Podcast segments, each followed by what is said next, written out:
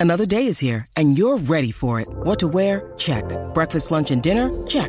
Planning for what's next and how to save for it? That's where Bank of America can help. For your financial to-dos, Bank of America has experts ready to help get you closer to your goals. Get started at one of our local financial centers or 24-7 in our mobile banking app. Find a location near you at bankofamerica.com slash talk to us.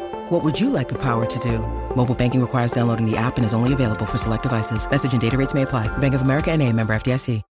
When you need mealtime inspiration, it's worth shopping Kroger, where you'll find over 30,000 mouthwatering choices that excite your inner foodie. And no matter what tasty choice you make, you'll enjoy our everyday low prices, plus extra ways to save, like digital coupons worth over $600 each week. You can also save up to $1 off per gallon at the pump with fuel points. More savings and more inspiring flavors make shopping Kroger worth it every time. Kroger, fresh for everyone. Fuel restrictions apply. Get the house you want with the payment you want at buywithconrad.com. You don't need perfect credit or money out of your pocket to do this at buywithconrad.com. NMLS number 65084, equal housing lender. The first step to buying a house is buywithconrad.com.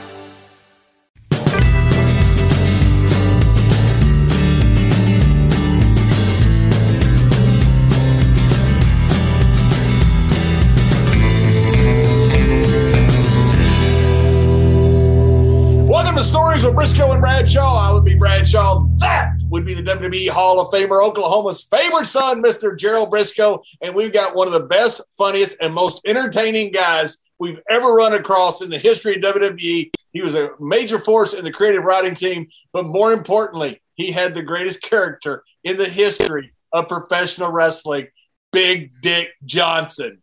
Big Dick, Yo. welcome. Hey, thanks for having me. Uh, I'm super excited to be here and to, and to chat with you two guys. I'm sure we've got some great stories to uh, to talk about and and uh, and uh, let people in on. So, so I- like I, like JBL said, we're, so happy to have you. You know, we we we, we want to get everybody on here and and you know all walks of WWE, and you were so instrumental in a lot of great.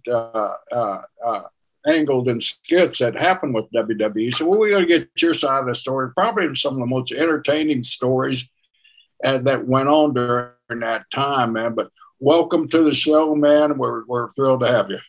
Well, I'm super excited to be here. Let's do it. Chris DeJoseph, I should have said the full name is uh, the real name. But uh, so, do you ever like introduce yourself? Because like a lot of times, the, the boys always introduce themselves by their working name, uh, but that, but and for good reason. You know, a lot of times we didn't want to make the mistake of using somebody's shoot name on television, so we always called each other by you know their working name. Did you ever just introduce yourself and stick your hand out and say, "Hey, how, how you doing, Big Dick"? No, I, I, I never did, not once. But people always, you know, I had everybody called me DJ anyway, so I guess I had that part. I just left the B off, B off of it. we always heard you went up to Mae Young, said, "Hey, I'm Big Dick Johnson." She said, "I want to meet you. Would you come to my room tonight?" Where'd you hear that story? I, I didn't think anybody knew about that. uh, DJ, what what you know? You you you you you you're, you're a writer, you know, and you came to uh, WWE, and you know, as you know, and you found out there, you know, the writing staff and the talent and the, and the office. I mean, it's they they very seldom, you know, get to know each other and to find out what each other's all about. But you just had that personality where you crossed that line and everything. Uh, your personality. I mean, uh, what what what what attracted you to wrestling, and what kind of got you into the WWE? Because it's so unique, and, and a lot of people out there want to know. I got talent writing. How do I get into that stuff? How how do how do you tell them your story? Yeah, for me, it was basically. I mean, I love wrestling my whole life. Um, I just, I guess the the the theater of it and the excitement and the action. Um, I just fell in love with it, and I think it was kind of like passed down throughout my family. Like I even remember my great grandma watching wrestling at home, and like, you know, it's just like something that. St. Louis, or where where where where'd you grow up? Where where did you originally start? Well, I was I was I was born in Connecticut actually, so so the WWE was right, like right in my backyard. But then I moved to Las Vegas as a kid, and um, I ended up basically watching more WCW just because they were there all the time. So you know, go to shows and stuff like that. And um, yeah, I, I kind of fell in love with it. Then I, I kind of reached a point in my life, like after college, I really didn't know what I wanted to do with my life. and uh, we, you know, we my still dad's don't. like, me, me and Jerry Yeah. Still don't. We have no idea. my dad's like, well, you better figure out something soon because like I'm not, I'm not, I'm not giving you another dime. And and I was like, you know what, I'm, I want to work for the WWE. And um, so I moved back to Connecticut, and I was just, I, I, I, funny, I worked at a liquor store. to try to make money so I could figure out a way to get into the WWE. I would- I would bring my resume by there, here and there. And eventually, my uncle um, had had a friend who was a used car salesman who sold a car to one of the lawyers at WWE and ended up getting my resume. And then I got an internship in the international department for Tommy Carlucci. I had interviewed with all these people, but only Tommy was really the only one who like got it because when you went there, they're like, you can't say you're a fan. You can't say you're a fan. But like, I, I just told Tommy, I was like, yeah, I'm a big fan. And he loved that. And then you got hooked hired me. with Tommy Carlucci, one of the nicest guys in, in the Yeah. WWE, WWF, Yeah. long time employee as his wife and that everybody. I mean, uh, you you hooked up, hooked up with the right guy.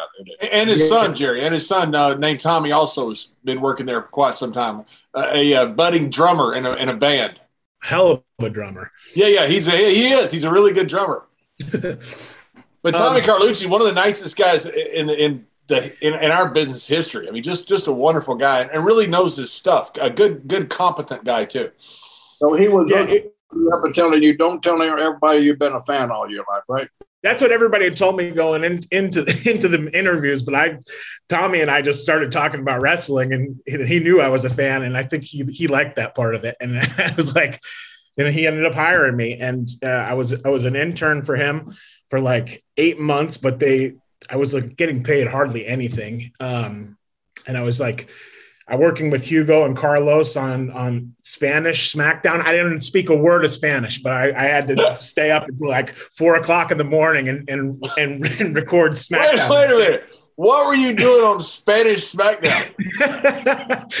Because I think it was because I was the only one willing to stay at work until like four o'clock in the morning and just watch wrestling over and over and over and over again. Because like when you're an intern there, especially in the international department, you have to watch every version of like each show. So in all the different languages. So I was one person I didn't really mind. I was like, oh, I get to watch Raw like five times. Like this is great. Like I'm getting paid for this. This is amazing. So, So- you watched. How, how did you uh, know what they were talking about? Did, did you watch the? Did you have translation there for it? Is that how you did it? No, I didn't know. I didn't know what they were talking about at all. You're mostly just watching for like QC things. So, like for instance, like like Saudi Arabia SmackDown couldn't have like women in it, or if there was blood, it'd have to be black and white. And like there was just certain protocols for each country. Um, and what they I always, wa- DJ, I always wondered. You know, like like the German commentators, they seem very competent, and I'm sure they are. But it's like I don't think knows anybody what they're monitors saying? them. Nobody knows what they say, right? yeah, they could they could be completely off on whatever on whatever they're talking about. But I had a feeling that Hugo and Carlos were pretty good with it. Yeah, I think I think both those guys are really good. They've been, certainly been around a long time. yeah. You know, the Um, legend was that Tito didn't speak much Spanish. And Tito Santana. I've never asked Tito about it. In fact, I'd love to ask him about it. But the legend was that Tito didn't speak much Spanish and wasn't really fluent in it. And Vince had him doing commentary, and Tommy Carlucci and guys would go to Vince, go, you know, he doesn't speak Spanish that well. Vince, oh, it's fine.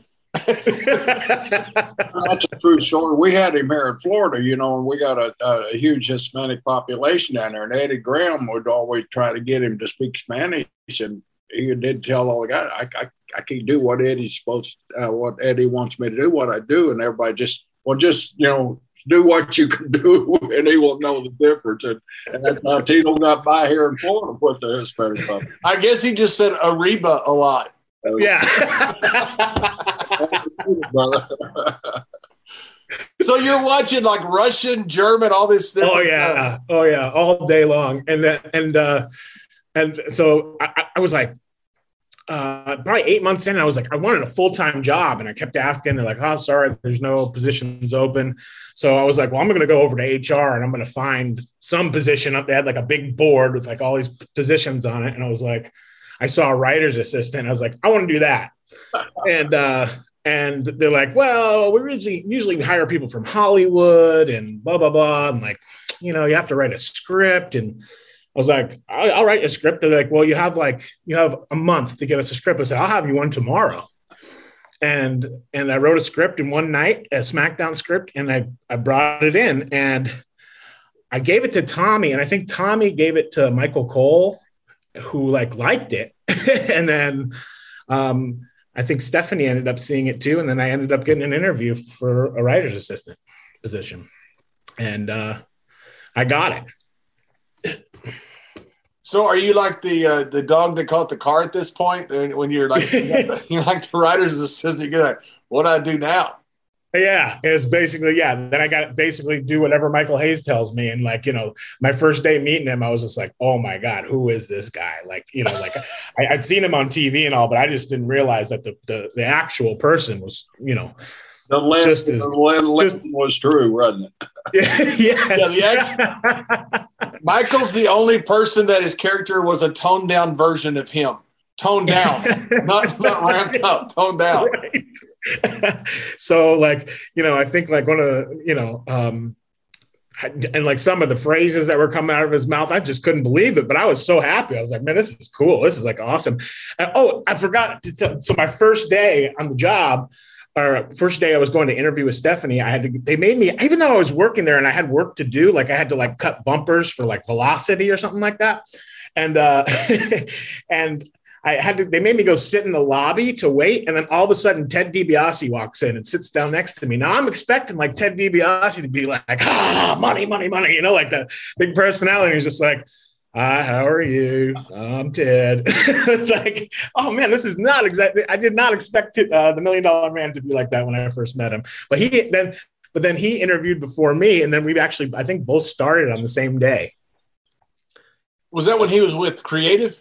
Yes. Yep. I'd forgotten about that. I remember when Ted. I remember now when Ted was there. I'd forgotten that Ted was was part of Creative. I, Ted, I think Ted he was absolutely had the interview. Yes, he had the interview. Didn't they know who he was? Right, exactly. That's what I couldn't believe. so you're sitting in line I'm, waiting to I'm interview like sitting, with Ted DiBiase. Yeah. Yeah. I was like, this is this is incredible. This is absolutely incredible. and, and, then he got called in before me, of course. And then and then he then uh, I got called in after him. Stephanie, one that interviewed you guys? Yes, Stephanie. Yep. Yeah. But I had to have it.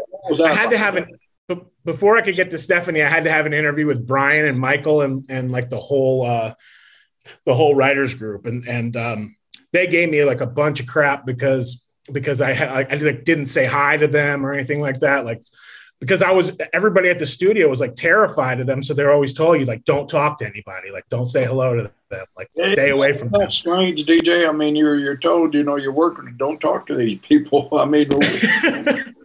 a lot of people have told me that you know they were uh, if you see Vince, don't talk to him, turn the other way. Why?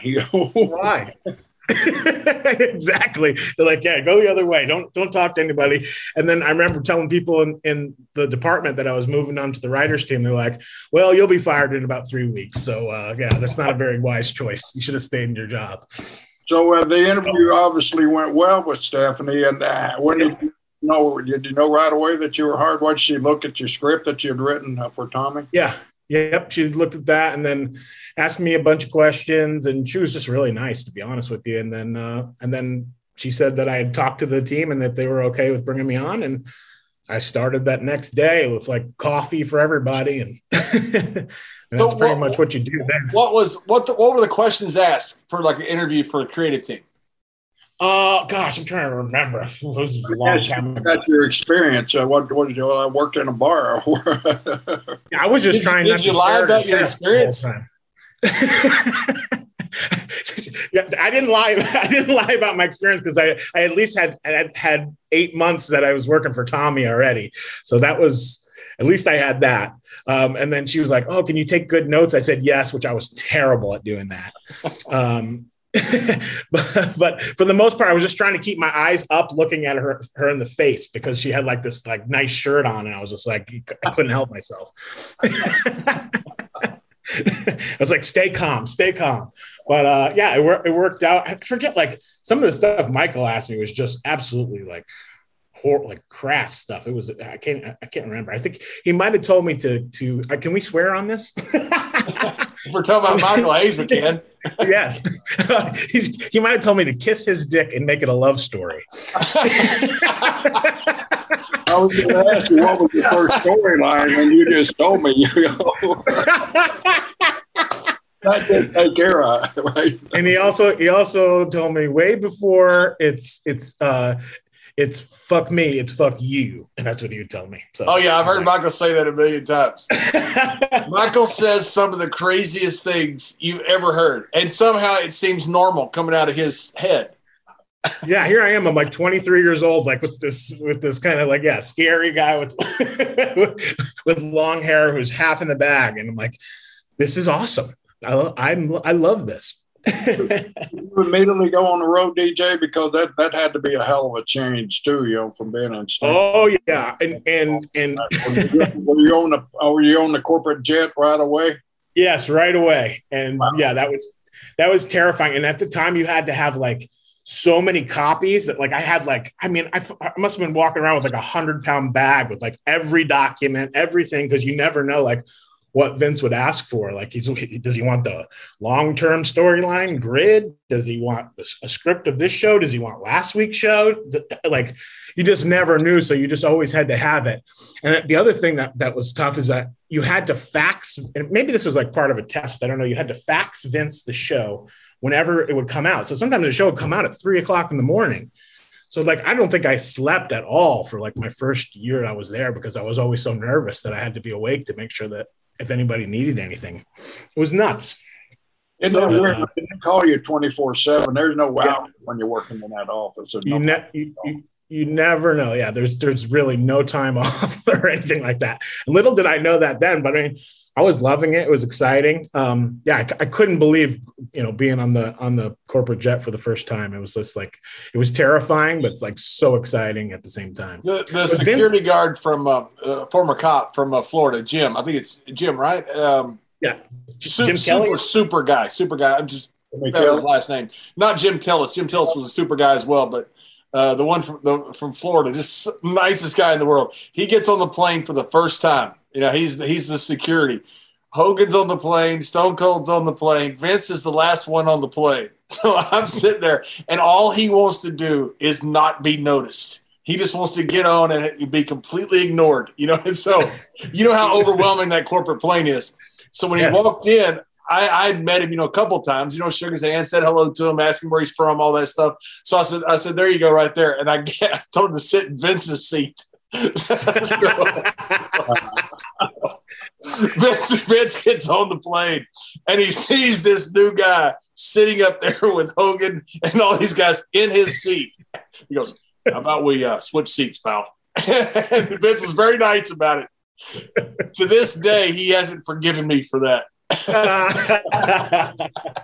He came inside the back he goes, I'm going to kill you. I- I'm going to kill you. I've got a gun. I'm going to kill you. you know what? He actually might shoot me. He, he really might. right. One of those guys that will. That's right. And yeah, because he did have a gun. I I was fortunate enough, like for my first three months, that Vince had just blew out his quad, so he wasn't on the plane for the first three months that I was there. So I got to get to got to get to know the lay of the land before I actually had to interact with him in any way. So that was kind of a a, a, a blessing in disguise for me, I think. Were you, were you at TV when Vince blew out his quad? Uh, uh, was, was it when he blew out his quad lifting or when he blew out his quad in the ring? At the at the Royal Rumble, yeah, at the at the Royal Rumble. I, I- I, was I, I was doing Spanish Royal Rumble from from, from the from With the Tito. office. Yeah. Arriba. Arriba. Here's a little gift giving whistling from Omaha Steaks. Dads want steaks. And with Father's Day around the corner, there isn't a better gift than Omaha Steaks. Visit omahasteaks.com, type JBLGB in the search bar, and order the Dads Want Steaks package for just $99. This limited time package includes 16 mouth-watering entrees. Guaranteed to love, like smoky, tender, bacon wrapped filet mignon gourmet jumbo franks, and their air chilled boneless chicken breasts. And for a sweet finish, delicious caramel apple tartlets. I'm getting hungry just thinking about them. And as a special gift for my listeners, when you type JBL GB in the search bar and order the Dad's Want Steaks package, you also get eight free Omaha steak burgers. These burgers are full of bold, beefy flavor made from 100% Omaha steaks, and now they're bigger than ever at a whopping six ounces. Don't wait. Send dad more than just a gift. Send him an experience he'll love and can share with you. Go to omahasteaks.com and type JBLGB in the search bar and order the Dad's Want Steaks package. You'll get 16 entrees and four desserts plus eight free Omaha steak burgers. Omaha Steaks. It just isn't steak. It's the best steak of your life, guaranteed. That's omahasteaks.com, keyword JBLGB. So when Vince blew out his quad lifting that one Sunday morning, and we had a pay per view after I don't know where we were, but he, he, realized that he had he tore his quad off the bone, and he realized he couldn't get down to Birmingham and have surgery that day. He had to wait till the next day. So he thought, well, why wouldn't I just fly to TV? So he flew to TV with that torn quad and worked all day. He had a, his, his quad was not on the bone. He said they were like, right, he was going to have surgery the next day.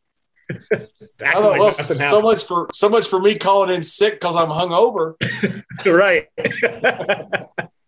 DJ, you're on that plane for the first time. Where where did you do, do wrong? Do you remember where, where you guys went? Did wrong? Um, I think. Oh yeah, I think we went to um, um, the Quad Cities, Moline, Moline. Wow. Uh, yep. and uh, yeah, we, it was Moline, and I forget what the uh, what the other city that we did after that was, and then I think the following week was was Minneapolis, um, for a pay per view where uh, where where I missed the plane flight the next day to get to Green Bay. Why'd you do that? because I was drinking Jack Daniels with you. That's awesome. That wasn't about me. You and Bruce went out the night before, was it? No, that wasn't that. no, no, we, we were. Now you now you mentioned when I was talking to you about this show, Minneapolis. We're going to talk about Minneapolis. What story? Because they. Should, well, I, should I allow you to, to tell this story first? Of sure. Why, why not? um, so was that we, your first? We, was that one of your first TVs? Uh, yeah, yeah, yeah. That was like my holy my cow. First, that was like my first pay per view, and and and and Bradshaw had just finished a match with uh, with John Cena, like a no holds barred match or something like that. And I think you were like, I swear you were bleeding through your jeans and everything still yeah. at, yeah. at, the bar with like with, with, like Ron Simmons was there and a couple other people I can't really remember, but me and this guy Sean Conaway, who, who, who was the other writer's assistant, we went to the bar to get a drink afterwards and I think you said you're like, hey, you, you, you guys like to drink, and we were like, yeah, we're fresh out of college, man. Like, yeah, we can drink. and you're like, oh, you think you can, huh? And then uh, and then somehow I got caught in something that I that I didn't mean to say that I accidentally said, and then the next thing you know, there was a giant tray of uh, of of Jack Daniel shots, and I and I think we went like shot for shot. And I, all I know is I woke up the next morning and I was just outside of my hotel room. And I woke up and I looked at my phone. I was like, I called Sean and he was like, hello. And he was still in bed. He's like, I was like, we just missed our flight to Green Bay, man. We're, we're so dead, man. We're going to get fired. and, and, then, uh, and then actually, we ended up get we got to Green Bay late. We had to sit, we had to walk into the meeting late. And I think you actually came into the meeting and then actually said something nice about about the fact that, that we that we drank with you that night. So that kind of saved my butt a little bit. I did, yeah, yeah, yeah, yeah. Because I thought I, I, thought I thought I thought I could help save you. So I Jerry, I'm sitting Orlando there, George. in my head. I'm all busted open. We're sitting there doing shots, and I and I see DJ and Sean at, at the bar. You know, they're two new guys, and I thought, well, I'll invite them over to, to, drink with us. And I said, you guys want to come drink? Oh yeah, we just got out of college. We're we're like right in our prime. okay, cool. cool. You can drink, Ted. we, I ordered like I ordered like a case of beer and like 30 shots of Jack. you, you did the Ric Flair night, right? Give me a hundred shots of Jack, man. That's right. That's right. DJ woke I'd up outside seen- of his outside of his hotel room. so I played golf the next morning. I, then I went up there and I found out that he'd gotten in trouble. So I went in the in the production room to make him, you know, try try to, to try to ameliorate the uh, the problem. I figured if I can get Vince laughing, he wouldn't fire him. it Yep. worked. and he didn't, thank God. That was a fun night. Yeah, yeah. I couldn't I couldn't believe my eyes when I saw a waitress coming over with two trays of Jack Daniel shots. I that's when I knew I was like, oh my God, this is way beyond what I've done in college. Jerry, we're Jerry, we're in our, we were in our prime. You know, we've been going out every night, and I so the, Jack Daniels down. I said, just drink with me. And okay, okay, you know, one, two, three, four, five, and started getting a little slower and slower. It was a fun night.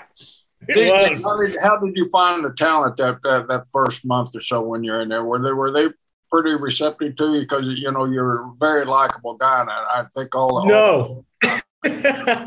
all, no they were. no, nobody, nobody was very receptive to me. It, t- it, it, it took a while. It took quite a while. I think. Um, I think like the best chance I actually, I think when I connected the best with talent was I went on the European tour, and that was probably like the best thing for me was to go on that tour and spend a long period of time like in the bus riding with everybody and talking with everybody and really getting to know everybody. I think that like that changed things big time for me to be able to do that. You know, I think that a lot that had a lot to do with you know when they first started bringing in writers. Uh, you know, when we first you know were in WWE, you know, they you just had Bruce and, and Pat and Vince, and that was pretty much it. Right. Then you started bringing in writers, and you know, Brian Gewirtz was one of the first, and Ed Koskey, you know, who had been there for forever. And, and it, there was a, I think, a hesitancy between the boys to the writers Mhm. you know, like I'm not sure we're going to accept these guys or not. Don't know. And then when, when you go out with them, you realize these are just normal guys like we are. And I, and I think that breaks down everything. So when you talk about the European tour, once the guys realize you're a good guy, there's no issues. Yeah. I, I That- that- that was- you know, there were so many guys coming in and out DJ at the time. You know, there were. I mean, we had writers assistant. We had we had a new bus load of them. Seemed like every week at the Yeah, I think fo- I think forty people got fired, by the just in the first few years I was there.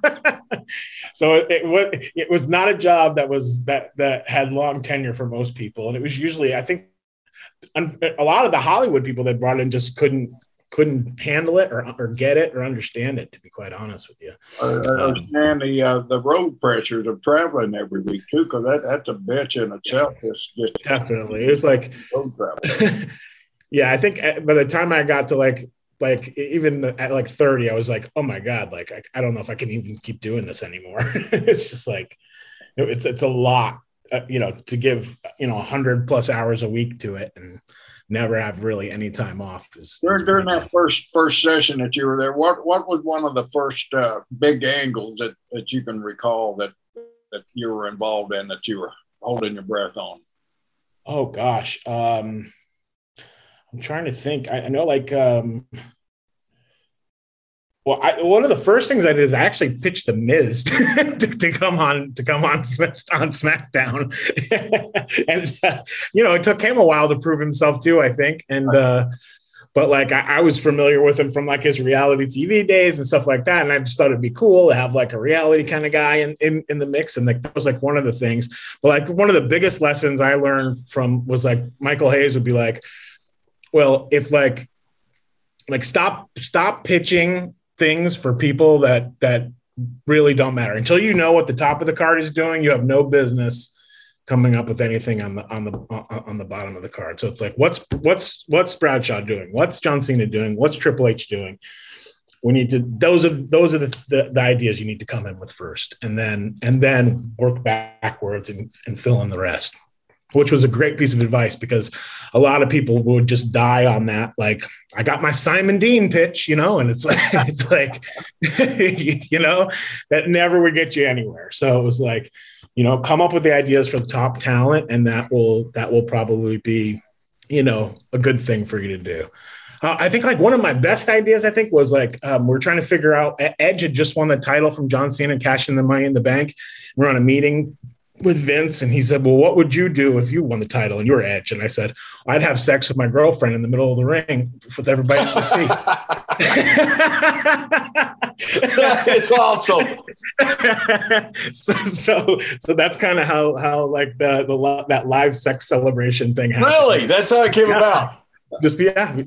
That's a great story. So how, how did, how did you explain that to Stephanie and Vance? Uh, you know, but I was like, if I was the rated R superstar, that's what I'd want to do. I'd want to do something rated R on, on TV with my hot girlfriend, you know? And you know, I, you know, we all know Vince pretty well. You know, when you when you pitch Vince an idea that you think so far out there, sometimes he just like, oh, I love that. Yeah. it was like, I think that was like number four on the list of like, like I had put, like mentioned it to Brian. I think it was like number, like that's like lower on the list. It was like, we were reading them off. He's like, next, next, next. And then it's like, well, what if, uh, yeah, what if he did that? and he was like, oh, I love it. Yeah. You know, just, you never know. in, in your travels with WWE, I know we, we went to a lot of cities, but one city stands out to me where, where there is uh, Bakersfield, California. Does it? oh yeah. what, I love Bakersfield. When you go to Bakersfield, California. You got to sing a Buck Owens song in Bakersfield, California. we weren't but aware of this, John, but every one of these, right, DJ, every, every writer's assistant that ever come in, yeah. we went to Bakersfield, and what was the requirement? you had to sing you had to learn a buck owens song and then sing it in the ring uh, for everybody and you had you couldn't really mess up any of the words you'd have to get it all right people would be sweating Your song was what? uh, catch a tiger by the tail Well, oh, Jerry, tell them why. Buck Owens is from there, and they've got the museum there. They got Dwight Yoakam's uh, motorcycle in the museum. The- Bakersfield, California, Bakersfield Sound, you know, with all the Bakersfield Sound. So all these city boys, you know, they come through, they join the WWE where, you know me, John, I'm a country boy. I love country Yep. music. yep Bakersfield, California is a shrine to that, you know. You know, uh, Anderson, uh, uh, not John, but he's from Florida, but uh, Dwight Yoakam, Merle Haggard, you know, Buck Owens, the Crystal Palace there. So every one of these kids would come in, all right, I'd ask them, I'd give them a quiz on a town, you know, if I knew something uh, good about the town. All right, what what what do you know about Bakersfield, California? I don't know anything. You what country music uh, singer? I don't know. Buck Owens, you know, make them find out. Okay, Buck Owens, I want a Buck Owens song from me by six o'clock. When when we're out there rehearsing, you're going to have to go out and stand by the ring. Or if the ring's not busy, you'll get in the ring and you got to sing a Buck Owens song there. Every writer's assistants that came through, including John Carl, Brian Gewirtz, uh, Jennifer Bloodworth, every one of them sang their Buck Owens song. they did. We, we all sang a Buck Owens song, and people would be sweating all day trying to make sure they learned all the words. You know, uh, you know, just like sitting there. Somebody they, they put on their like their their Walkman or whatever we had at the time, or I I, I, I iPhone or whatever, and just be listening to the song over and over again. So much so that they were barely getting their work done because they're just trying to learn that Buck Owens song so they could so they so they wouldn't mess it up at six o'clock Walk down before there doors in open. the afternoon, you know, I just handle them a mic and guys are in there rehearsing, you know, studying everything. All of a sudden, one of these writers' assistants starts hitting into a Buck Owens song. Everybody, what, what is going on some of the most creative things in WB happened in the afternoon. yeah, I think I, I think I like had popped into Gorilla and Mr. Brisco was sitting in there, and I sat down with him, and I think that's what he started asking me about Bakersfield, and he's like, "What do you know about Buck Owens?" I said, "Well, not all that much." And he's like, "Well, you better pick a song and learn it because you're gonna be you're gonna be performing it today." I was like, "Oh, are you kidding me?" Like I thought he was I thought he was kidding, and he's like, "No, I'm not kidding. You better go go, go learn that song." You know, it's amazing to me that you got this multi-billion dollar company and it would completely shut down in the middle of the afternoon to do something hokey. One hundred percent. and gladly, and gladly. I mean, everybody would Yeah. gladly shut. Vince, Kevin, everybody would like, okay. Oh yeah, yeah, they'd record it. They put it up on the on the Tron, everything. that's, that's right. and if you were good, you'd get a good you'd get a good response. And if you were bad, you'd get heckled a little bit. Hey, it's Kaley Cuoco for Priceline. Ready to go to your happy place for a happy price? Well, why didn't you say so? Just download the Priceline app right now and save up to 60% on hotels. So, whether it's Cousin Kevin's Kazoo concert in Kansas City, go Kevin, or Becky's Bachelorette Bash in Bermuda, you never have to miss a trip ever again. So, download the Priceline app today. Your savings are waiting. Go to your happy place for a happy price. Go to your happy price, Priceline. If you could change one thing about your home, what would it be? A new kitchen, a new master bath, maybe put in a pool? What if you could do it with no money out of pocket and cheaper monthly payments? SaveWithConrad.com can help, and you can even skip your next two house payments. NMLS number 65084, equal housing lender, SaveWithConrad.com. So what is the what is the creative process? So say Monday Night Raw is over. That's when I guess your next week starts. You get back on Tuesday. What's the creative process for creating from a blank page? I know you have certain storylines that are carrying forward a show for that for the next week. Say SmackDown on Friday or Thursday, whenever it was, and then um, Monday Night Raw well the way we did it back then was that that we would everybody would come in with your own segments every week so you'd have to have so there's 11 segments in raw at least there was at the time when it was two hours you come in with your 11 segments every week no matter what and it would so basically you'd spend like the flight home like trying to get your segments done before you got to the office right away because you, you, didn't really get a day off. You come back from TV and then you're back in the office again, working on the show for the next week. So that way you can be ready to pitch pitch Vince on like Thursday. So you're basically spending all all day Wednesday. Everybody's bringing in their segments to the table, and then they kind of go through and kind of pick the best ones. Um, sometimes those things are kind of planned out in advance. Like we would basically grid out storylines like week by week, especially like the bigger ones. But a lot of times, like things change. Vince changes his mind. Something didn't necessarily work. We got a better idea that might be that might, you know, be something completely different, and that, and then we kind of work backwards from there who put the segments together? The eleven segments. Who who said these are the segments? Everybody would do your own, and then like Brian and Michael would basically decide on what we're going to pitch to Vince, and then we would have basically like backups. If like so, Vince would say, well, "I don't like that idea for the main event," so then we'd have like you know two or three backups that we'd use basically from all the ideas that everybody kind of brought to the table, just as a backup plan. And sometimes he didn't like any of the ideas, and then you just have to go back to the drawing board again. So would, Which, would, would, you know that? Would you know your segment? Uh, at least it was it involved, say, Cena and Edge or somebody. Would you know that much, or would you create a segment completely from scratch? I mean, I'm asking because you, you, obviously you don't want a replication of segments of you know people writing different segments right. of Cena or somebody else. Yeah, yeah. So like you know, we have an idea. Like if we knew that John, like Cena and Edge are are, are headed towards a pay per view, we know that they're going to have to have something um, for that segment. What what what it what it is everybody would kind of bring different perspective to the table about about what what involvement that had. And also you know there'd be phone calls to the talent and stuff like that to make sure that they're on board and what ideas they like because that obviously holds hold a ton of weight especially when you're pitching it to vince to know that like yeah john likes this idea and he wants to do this or um, so that would be that would be extremely helpful to to to to go into a situation like that. But sometimes yeah sometimes I, you know, if, if none of my segments made them, I always kept some in my back pocket just to have, just to throw out in a meeting. Cause I knew if, I, if he didn't like something, there would be an opportunity to like maybe get one of my ideas on if, if I just kind of held some stuff back and kept them in my pocket and then threw them. Yeah, and people always tell people that, you know, it, Vince doesn't mind you telling him you don't like something as long as you have an alternative. Yes. yeah. that's that that is completely Vince true. doesn't Vince doesn't care if you say I don't I don't like this. And if, if Vince says why, I'll go, well, I just don't like it. That that doesn't work. But if no. you say, Well, I don't like it because of this, I would rather do this, he'll listen to anything as long as you have yeah. an alternative. Yep. He he he was always open to any ideas and outside the box ideas. Yeah, as long as you had a plan on how and how you're going to execute it. But I see now why it's so hard to get storylines for so many people because when you have so many shows a week and you got to start off with the top three or four storylines and you're going to debate those storylines and you're going to redebate those storylines because those are the ones that are drawing all the ratings. It's tough to get to five, six, seven, and eight uh, as far as things that are important. Yeah. You know, so Yeah. when you say you only have stuff for the top people, well, there's a reason. You're doing so many freaking shows. I see now why it's so hard to write for an entire show.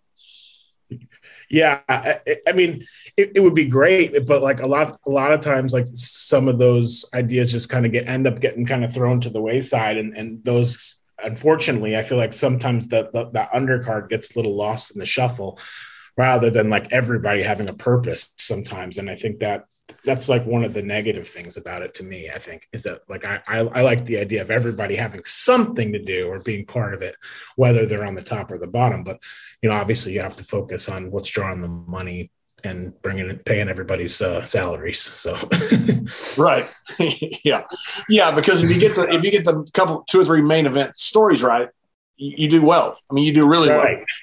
yeah. And everybody still has a job and, and that's a good thing. So,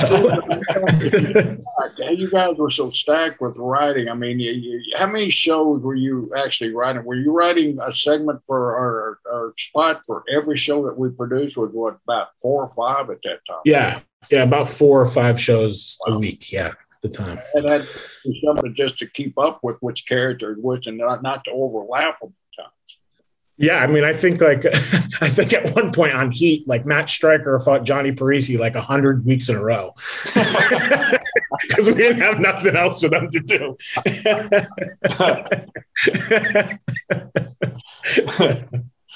I mean, that that was what would happen sometimes. Is unfortunately like, yeah, the, the guys that didn't make the cut there on Raw, they just end up fighting each other every week on Heat, the same people over and over and over again.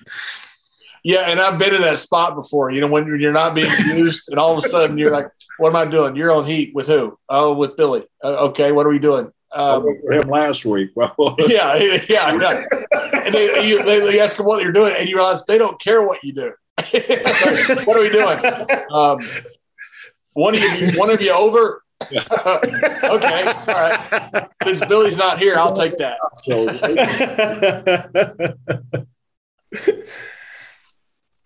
that was how uh, Godfather ended up happening. You know, because me and Godfather, nobody was doing anything with me, and nobody's doing anything with Godfather.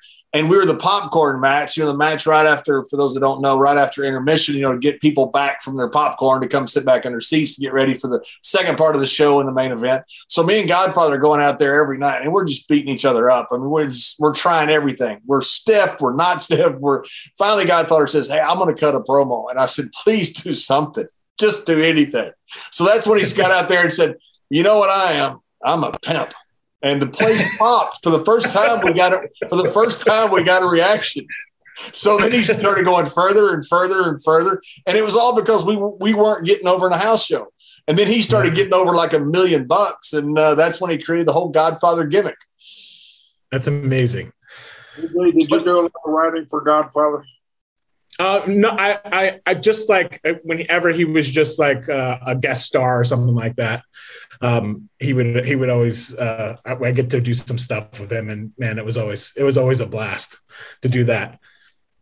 Who was your favorite favorite, guy? Who was your favorite guy or girl to write for? Oh gosh, hmm. um, I'm trying to think. Uh, I had a lot of fun writing for Jeff Hardy, to be honest with you. I think like a lot of stuff like that was really cool to do. Um, um, that that was that, was quite a bit of fun, and I loved I loved writing for I loved writing for Vickie and Edge. I thought I had so much fun writing for them when they were when they were a team together. I just like it was just fun to just be as obnoxious as humanly possible with them and, and just let them go out there and, and, and just get so much heat every night. It is amazing. Now Edge was a terrific heel, but it is amazing how much heat Vickie Guerrero got. oh my God. It was unbelievable. When she just say "excuse me" over and over and over, and place just, they'd be about to riot. oh, how I wish I could get heat like that. yeah. but I had a lot of fun writing for them because it was just it was just fun to to get to like basically, yeah, just anger the hell out of everybody. So that that was that was fun. Edge had all Edge had all the fun. You know, he he had the rated R superstar gimmick where he could Yeah. do almost anything. Then he had Vickie Guerrero, who was, and of course Lita was awesome as well, but Vickie Guerrero Yeah. as well. I mean, he had the best people to play off. He had just what a run he had. And then he had like then he had like Chavo and like uh and um Hawkins and Ryder just to just to just to take all the punishment for him every week. So he never really he never got touched ever.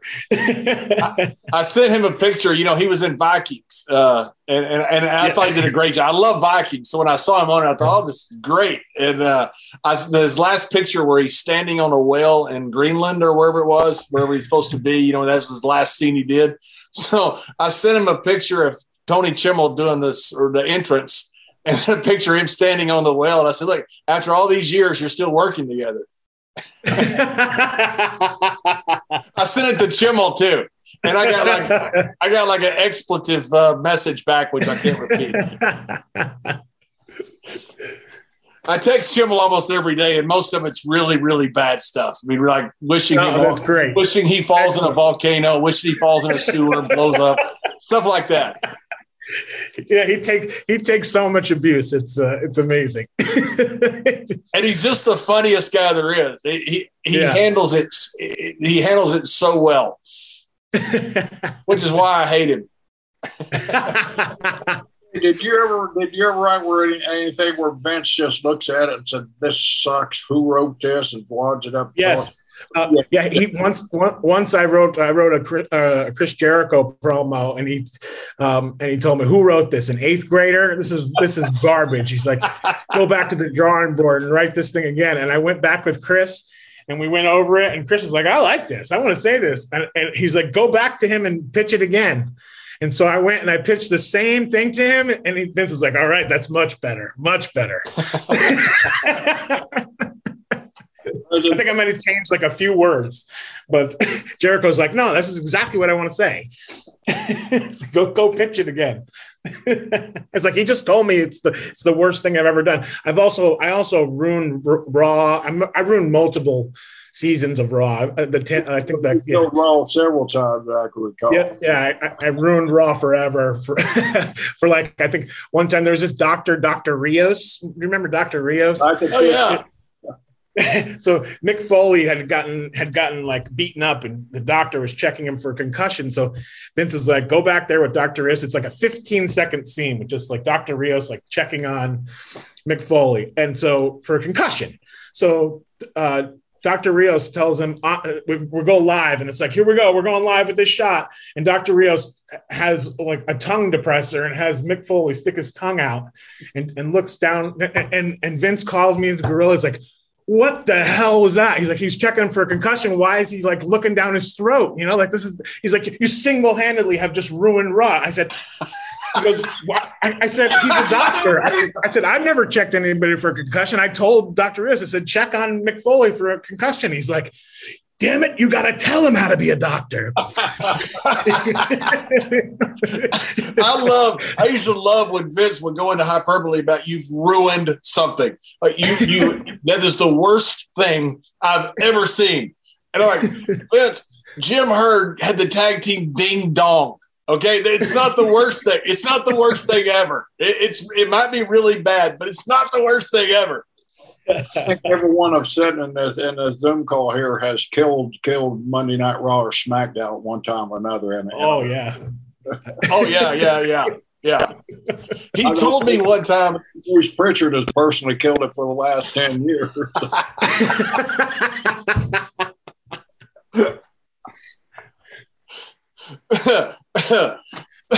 Our friend Bruce. We're the only two. We're we're only we're Bruce's only two friends, DJ, in the whole world. I was just te- I was just texting with him a little while ago. I, I, I told him that I was coming on here.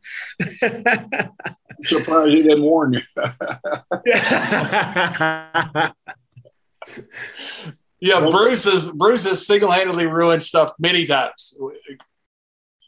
yeah, but he, and he just always comes back for more. You know, he just keeps coming back. Tell us. Uh, I know you were pals with Bruce. Tell us. Tell us one of your Bruce stories.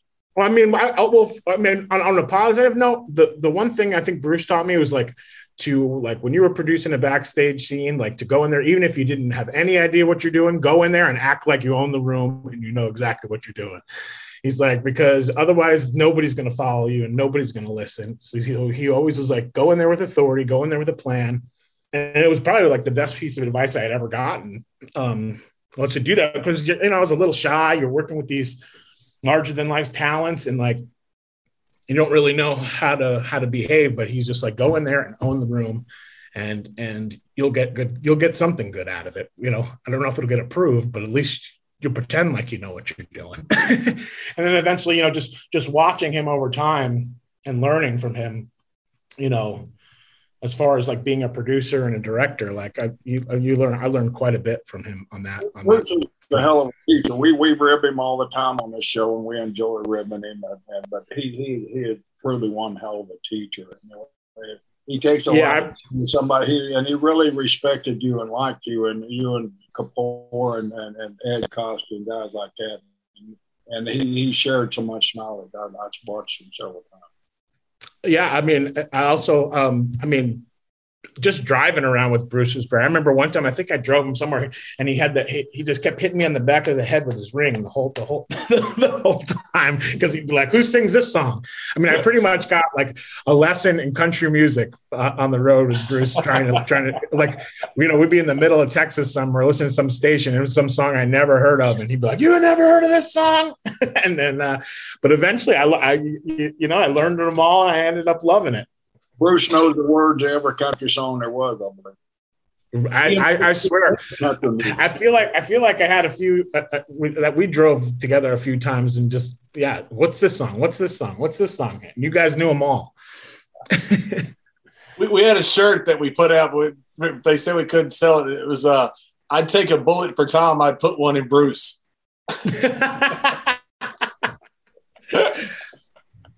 And Yeah, we're his only but- two friends in the whole world. We're, we're his only two friends. I mean, another funny a funny story with Bruce is when I did the, do the Big Dick Johnson thing for the first time. He's the one who convinced me to go all the way. And like originally, I was just going to rip off my shirt. Start from the beginning. How did how did Big Dick Johnson kind of walk us through the creative process of creative process.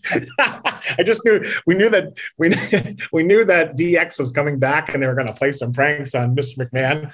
So one idea was that was that there'd be like some male strippers, and then Brian Gewirtz was like, "Yeah, what if there was a chubby male stripper like DJ?" And I was like, and then I think Vince was like, And, "Yes." and you're like, Brian, I'm here in the room. I can hear Right. yeah, I'm like, I'm, and they're like, uh, then you're kind of put on the spot, like you're going to do it. So, uh, like, originally, I was just going to like rip off my shirt or something like that, and then Bruce convinced me to go get like a leopard thong and and, and have tearaway pants. and get a and, and get a bottle of baby oil and spray it all over Vince's three thousand dollar suit. and uh, I was dumb enough to listen to him. I did it, but but uh, I ended up. I think like the next week I was in like a match with the Sandman for some reason. it's like uh, yeah, and then like yeah. Uh, next thing you know, I was like doing things I never could imagine were, were going to happen. Who's going to take care of your family if something happens to you? What would they do without your income? If you don't have a plan, you need to go to goliathlife.com. Get a quick quote for more than 20 carriers. You don't even have to leave the house. If you need a medical exam, they'll send somebody to your house or office. You're in total control. You pick the rates, you pick the payments, you pick the terms. You're in total control, but it gives you and your family peace of mind. What if something happens to your income? Hurry to goliathlife.com. but yeah, that's kind of how it came about. And then and then it was funny because um, we were like trying to come up with a name, and and Dave Lagana had a had a his brother-in-law's name was Richard Johnson. And I always used to laugh at that. I was like, oh, his name's Dick Johnson, ha ha ha. And then I went and pitched that name to Vince, and he's like, no, how about Big Dick Johnson? And that's how I- that's how I came. It's one of the greatest characters we've ever had. no, It was. It's one of these characters that the boys love, yeah. and you got to watch. It's it's so entertaining. Was That's a damn was uh was Chris Farley the inspiration for that? Oh yeah, definitely, definitely. Uh, it was like a mixture of Chris Farley and Party Boy from Jackass. I think were like the two big inspirations for that character. I really went, I really went deep into method acting. Yes, you one. did. that you became lifelong friend with our good buddy Jim Ross, and, and uh, oh yes, I did. I did become that, that lifelong had to friend. be the highlight of Big Dick Johnson with with uh, Jim Ross. I- and a lot of that stuff was like never, never even on TV or anything like that. It was just It's one of the greatest purpose. scenes ever, ever. We were in Oklahoma, we were in Oklahoma City, if I believe, and it was Jr. Of course, Jr.'s hometown, and uh, and Yeah. Vince always liked playing ribbed on Jr. in Oklahoma City, no matter what the rib was. He always. I don't know. I don't know why, Jerry. He never sold them or anything. Never. never. so tell us about the setup there. Was Jr. aware of what you're going to do, or each stand? Well, No, most of the most of the time I would just surprise him. Um, like I think one time I came because like Oregon had just defeated Oklahoma, and I came out in Oregon as an Oregon Duck, and he popped me in the head with the microphone. I had no idea that was going to happen. The- the- good on that too, didn't he? Yeah, he did. he busted me open, and he always apologized afterwards. He's like, "I get it, I get it. You know, I'm, I, you know, I know it's not your fault, and you're just, you're just doing this because, uh, you know, you're doing what you're told." I'm like, "Yeah, yeah, you know, no hard feelings, Jr. You know." And uh, but one time, I think it was New Year's Eve, and and I came out as a baby New Year, and I, I sprayed Jr. in the face with two bottles of champagne, and then I got up on the announce desk and just started shaking my junk in his face and he just punched me dead square in the in the nuts and knocked me off the announce table. As hard as he could, he told me I hit him as hard as I could. he hit me pretty damn hard because I was like, I, I swear I was gonna like, I, I, I was like nauseous after that hit, you know. The best thing, the day. best thing was Jr. turns to King because we're all watching backstage. we, we think it's the greatest thing that's ever happened. No, and Jr. turns to King, and goes, "What's the over under?" I punch him in the balls, and and King and King says, "You won't do it." And Jr. turned and just rifled you in the ball sack. and you went down like a sniper and shot you. It's like, oh my god, you killed him! Just You like killed him. you throw you're on the table and you fell off. He he's still always you know every time I've seen him he still apologizes for that. He's like, you know, that was a rough one. I didn't I didn't mean to hit you so stiff. I uh, didn't mean it's so stiff. He punched you in the balls. yes. Hell, Joe, that's the only thing he could see was right in his face. That's right. That's right. In fairness to Jr., they, they were in his face. yes, yes. Real close.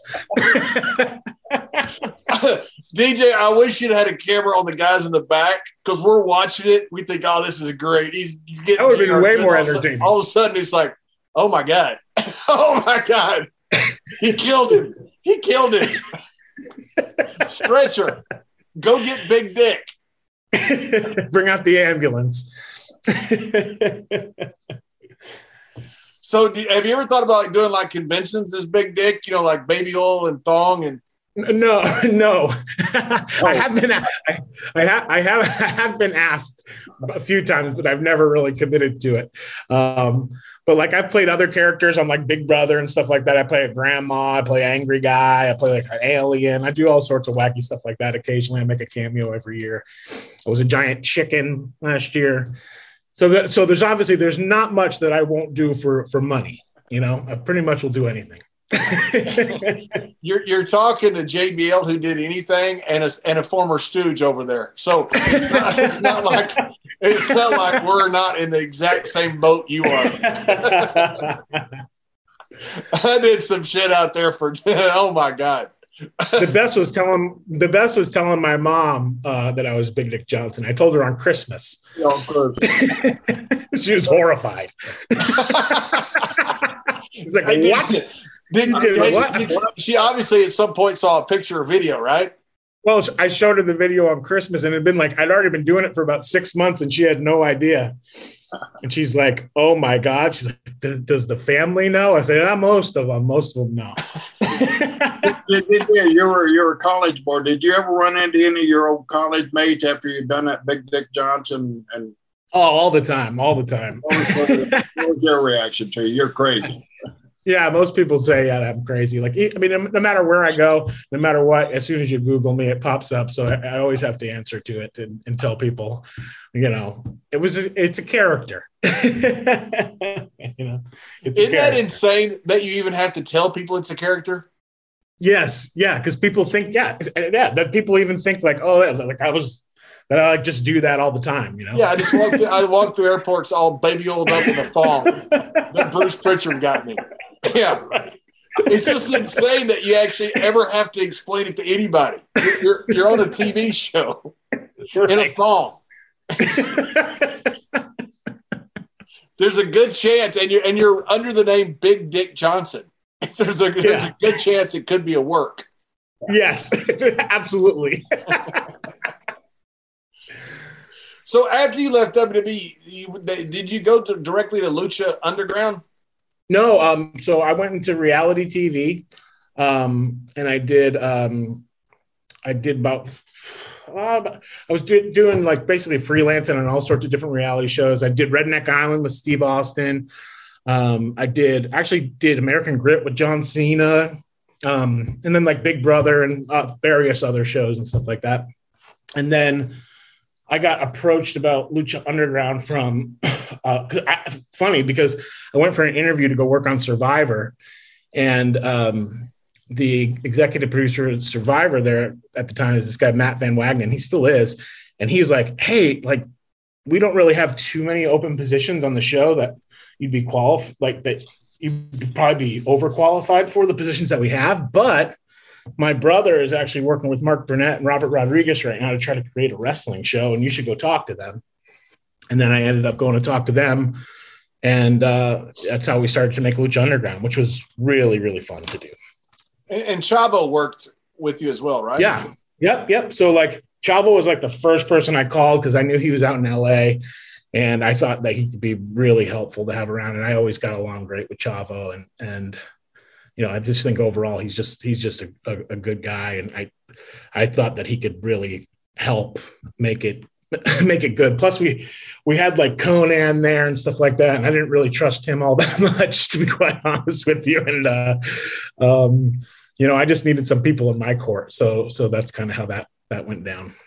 Did you film the entire season before you aired it? How did that work? No, we filmed we filmed well we started with 10 episodes. They did an original order of 10 so we just shot 10 episodes when um we really had like no clue. And then we ended up redoing all the backstage scenes to make them more like um we were just watching them back and they were just like very similar to like WWE but with multi cameras so we decided since like Robert Rodriguez is you know the executive producer of these things why don't we turn these scenes into like mini movies basically? So that's kind of like where the film look came from like all those scenes and stuff that we did. And we like started to like kind of embrace that kind of like um you know robert rodriguez style quentin tarantino style movie you know with these kind of outlandish crazy weird storylines and uh, you know mythology and stuff like that. So that happened and then we ended up getting they ordered 29 more episodes after that. We did that whole first season then we went right into season two which we did 30 and then they basically all rolled into each other. And then uh yeah we ended in season four they and they never there was originally supposed to do seven but but they uh they cut it short. But we did 147 episodes and it was a lot of fun. How did it work out if you don't have a character that's not working? You know, like like you, you were in WWE and you understand, you know, real well. You, you know, you know every week if a character is working or not. You know, and I mean sometimes you know Vince will, will pull a character during a sh- during the show, much less the next week. But if you Yeah. have if you're doing 29 episodes and you figure out by episode 12 that a character is not working, what do you do? then we do we, we just have to rewrite and but you're really only testing it in front of whatever that live audience that you have there. So there's only about 500 people there that you're using to to judge if this character is working or not. Um, i mean sometimes if we had characters that come out and like we would we would just cut that scene and then a few weeks later we just shoot all those matches and storylines and redo them and then put them back in like uh, for instance like paul london had did this character for us and just really was not working at all and then we changed it and then put him basically recorded stuff afterwards and just put those pieces back into the shows earlier with kind of this different with with a different character that was working. So there was a lot of that sometimes where we have to come and a lot of times we just rolled the dice and hoped that hope to God that people would like it. I mean, we really didn't have too much of, of a chance to change things, but if we could, we would at the last second here and there, especially like injuries and things like that happened. Like th- there was like literally scrambling, rewriting the show as it as it was, as it happens, and then just go, having to adjust everything based on that. Like some some things end up on the cutting room floor, and we just have to go back and re-record different parts. So that was hard too for the audience because sometimes I think they're a little confused as to what was happening and why things were happening because yeah, something may may or may not have been working. Right. Yeah, I, I just I've just always wondered that about uh, episodic television shows. You know, when you film an entire season, and you know, if a character doesn't work, you just seem pigeonholed into you're pretty much you're stuck. I mean, there, there's Yeah. not there's not much you can do. You know, it's just uh, you know because wrestling is so live wrestling you know, episodic is so different because you you know every week you know you know every week if something's working. Then you go to the live event which is so important for television because you can test out certain things that to see if the tv worked or not you know and you pretty much know right away if if it did or didn't. It just seems like it's a much tougher gig to try to write 30 episodes straight than it is to write one see see what works and write one again the next week especially and you don't know and then we were never getting any actual reaction to any of the backstage things because those were all shot separately. So you, you didn't know if something like that you were doing backstage or storylines you know were you know we, we killed people on the show. Like um, that stuff was even going to work at all. Like i remember we killed the first person on the show and we were like oh my god it's, this could go one or two ways. People are going to really hate it and they're going to think it's cool.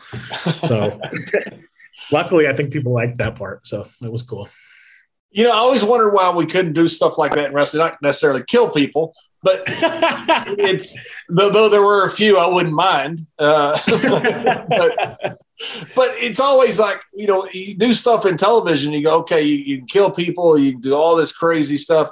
But in wrestling, oh my goodness, that's not that's not politically correct. You got to cut that out. Well, you got to be kidding. right I mean, it's just it's just a different standard for wrestling than it is for other television shows. Hell, Sure. John, we killed Vince McMahon on TV. Oh, that's, right. We did. Yeah, we, that's right. We did. Blow his ass up. And Big Show got thrown off a building one time too, right? Yeah. Everybody's still upset that he lived. I'm just kidding. I love Show. Uh, you know, the only thing that makes me mad is he wasn't here to hear me say that. DJ, you when we were talking about you coming on there, we are talking about different stories and everything. I mentioned Eric Bischoff's name and you laughed. He said, I got really funny stories. Oh, I'll never forget. So, so I was with uh, Hunter and Sean, and Eric Bischoff was like the referee, and they they bring me out, and uh, the the plan was that DX was going to put his face in my butt, basically. Of course they were. So, so, so, so before before the thing happened, I went up to Eric and I'm like, Mr. Bischoff, like, you know, real excited to be do- to be doing this thing, and he's like, well, I'm not too excited about it. I said, but I promise. I said, I'm going to clean really good down there before we do that. And he's like, oh, yeah, that really makes me feel better. That, really makes me feel better. so I always, I always laugh about that because, because I, I was just honestly trying to be nice, but, but I, I guess I didn't really think about the fact that he was the one who's going to have his face shoved in my butt, you know, like. So whenever you see like an old WCW deal where he's like uh, in the Attitude Era, do you ever like tell your buddies he was up my butt one time? Oh yeah, all the time. I, I, I went to go interview for a few jobs jobs for him and for his company um, when he was doing some Discovery Channel stuff, and I feel like I never got the job always just because because he was uh, he, he had to have his face put in my butt. He saw a part of you that nobody should see. Yep, Did you all up real good, DJ? That, I did. that's I, I was yep I was extra extra lubed up out there that day. Only in this business. it's the greatest thing ever. Well, John, I, I think I- I've brought up all of all of our friends. You know, Eric, Jr., and Bruce. We don't have many more friends that we can kind of rib on, or that we know yeah, and did something to. DJ, what what are you doing now? What are you are you and are you still going to are you going to do anything in wrestling going forward? Do you ever want to do more stuff in wrestling? I mean, yeah, actually, you know, it's funny. I've, I've been talking to some people about potentially doing some stuff. Um, it really just depends, I think, on what on what what's happening. I'm still making reality shows. Um, I'm uh, I'm doing some um, production work for Turning Point USA and, and Charlie Kirk, and um, uh, they just put on some big live events and stuff like that. So I'm helping them with, with that that portion of thing, and it's it's been wonderful. I'm just kind of enjoying my life. I, I moved I moved to Arizona um, uh, yeah, just kind of kind of slowing down a little bit, you know, because I, I pushed the pedal to the metal quite a bit. And it's it's just been nice to uh, kind of do things that I want to do now, and uh, as opposed to like, yeah, do uh, yeah, just just work for the for the sake of working, you know. Yeah, it's such a. I don't think people understand the gig at WWE. I mean, it is it, it is the a treadmill that you're on, and it's it's. And I went and I went back for eight months, and and it was like so overwhelming to me. And then uh, I, I, just yeah, it just was not not a good fit for me again. I thought maybe I could be, but it was nice because at first I was just doing like some freelance shots. I would only have to go to SmackDown, just the TV, like produce like Roman Reigns stuff or like or like you know or like King Corbin stuff or whatever, and then I, then I'd be out, I'd be on a plane out of there, and I wouldn't have to do anything the whole week, and I could just fly back and do that. And I liked that portion of it. But once they had me start to do more of the stuff and be there and wait in meetings and be waiting until three o'clock in the morning to meet with Vince or something like that, I was like, this is just not, this is not it. How like, long, I don't want to do this. was your first run there, DJ? Seven years. Seven wow. Years. yeah. seven years. Too. Like you said, there's no part time. There's no easing into WWE. When you when you when you sign on that dotted line, you're signing for twenty four seven. Yeah, yeah. When Bruce when Bruce went back, uh, you know, called me, and I was I was really excited that he he got back. You know, just much as we kid Bruce, I love Bruce, and he's very talented, and yes. he gets along with Vince very well. You know, they're both yep. very inter- very intelligent, creative guys. And I told Bruce, I said, you know, you're going to be living in Connecticut soon. And he goes, No, I'll never move back to Connecticut. You've heard him say that, hadn't you, Jerry? I'll never move back to Connecticut. It's out of my house. He's in Connecticut. He's in Connecticut. He bought a nice house in Connecticut. That's right. Yeah, bets how long that would be before he moved up there, and then uh, and it was quicker than both of us realized. That's, that's right. I couldn't believe it. I, I even would say to him, like, you're crazy. Why are you doing this? Bruce, you know, you already know, man. but Don said it, man, he gets along so well with Vince. He probably 100%. other than Pat Patterson that gets along better, yeah. Eh, eh, better than anybody I've ever seen. Yep. Yeah, and he and he and he can take the workload. You know, he he doesn't.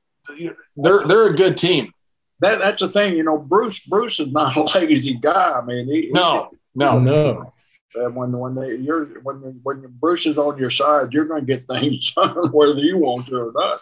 Jerry, you know about the only time that Bruce has a chance to call is when he's like in a car service going from home to the office. Yeah. yeah. So he's got like 15 minutes, and you're going, "Hey, hey, uh, what are you doing?" And you know, he doesn't. I mean, he just wants to call, you know, which I'm then glad he does. Go, then I I got to go. Vince is calling. yeah, that's right there's three minutes of, of, quietness, and all of a sudden I got to go. Vince's call. no, he is. DJ, he was sick one time, and uh, I can't several months ago. They set up a monitor by his bed. so yeah, dying man, and they set up a damn monitor by his bed so he could do it. So he, so he could be at the TV. That's oh right. Yeah. yeah. But well, DJ, I, just enjoying yourself now out and out in Arizona, and uh, I am. It, uh, my, my I got my Arizona Cardinals here. I'm a big fan, you know, so I'm gonna get, I get to go to all the games this year. I'm super excited about that. Um, so back this year, you're gonna have that Okie again. Yeah, yeah, for sure. Kyler, he'll, he'll be back. But uh, it's funny because I think after like WrestleMania 26, I, I was I was like formulating in my head. I was like at, at the time I think I told Ed Koskey I was like, you know what? After the show's over, I'm just going to walk out and I'm just going to stay here. And, I never, I never had that opportunity to do it, but now, now I finally did. So I was like, you know what? I'm going to be happy and, and, and move out there. It's nice. It's like 115 degrees today, but it's.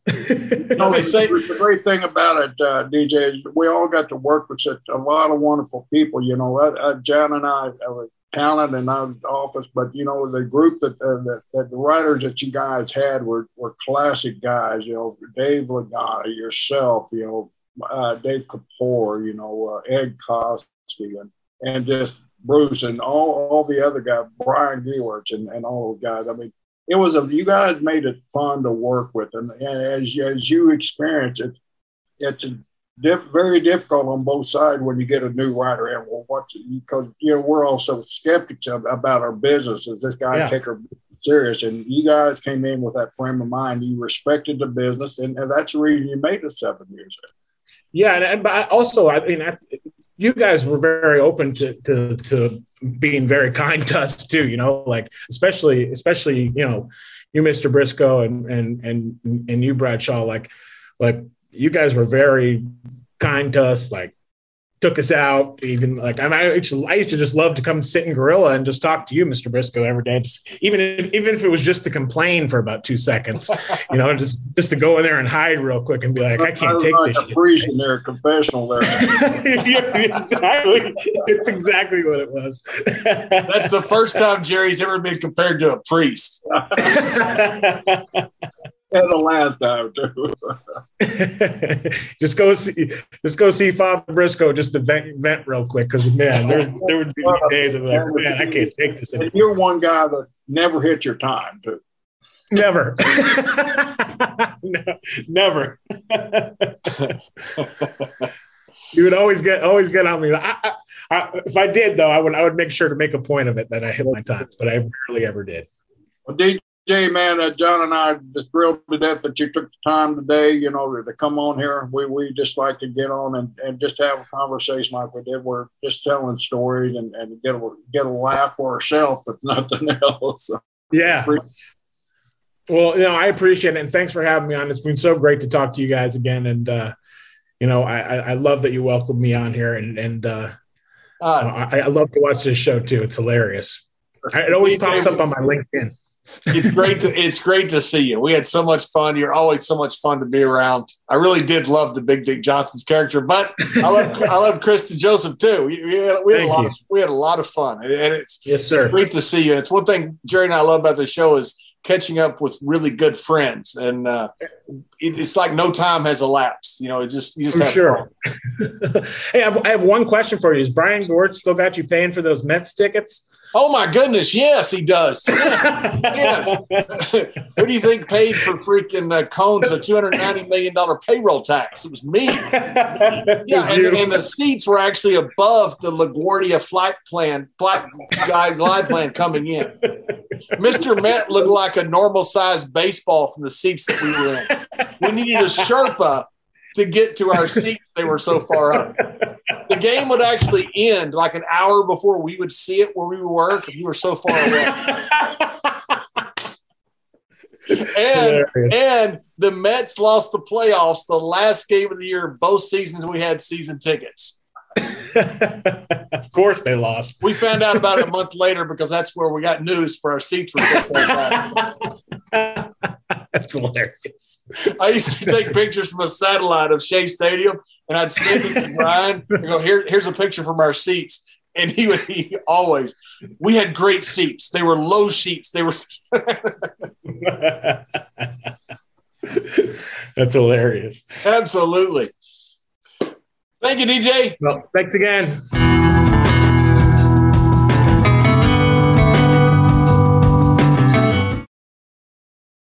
Are you feeling stuck making minimum payments on your credit card debt? SaveWithConrad.com can help, and you don't need perfect credit or money out of your pocket to do this. NMLS number 65084, equal housing lender. Oh, and did I mention no house payments for two months? Get rid of your credit card debt and lower your monthly payments right now at SaveWithConrad.com.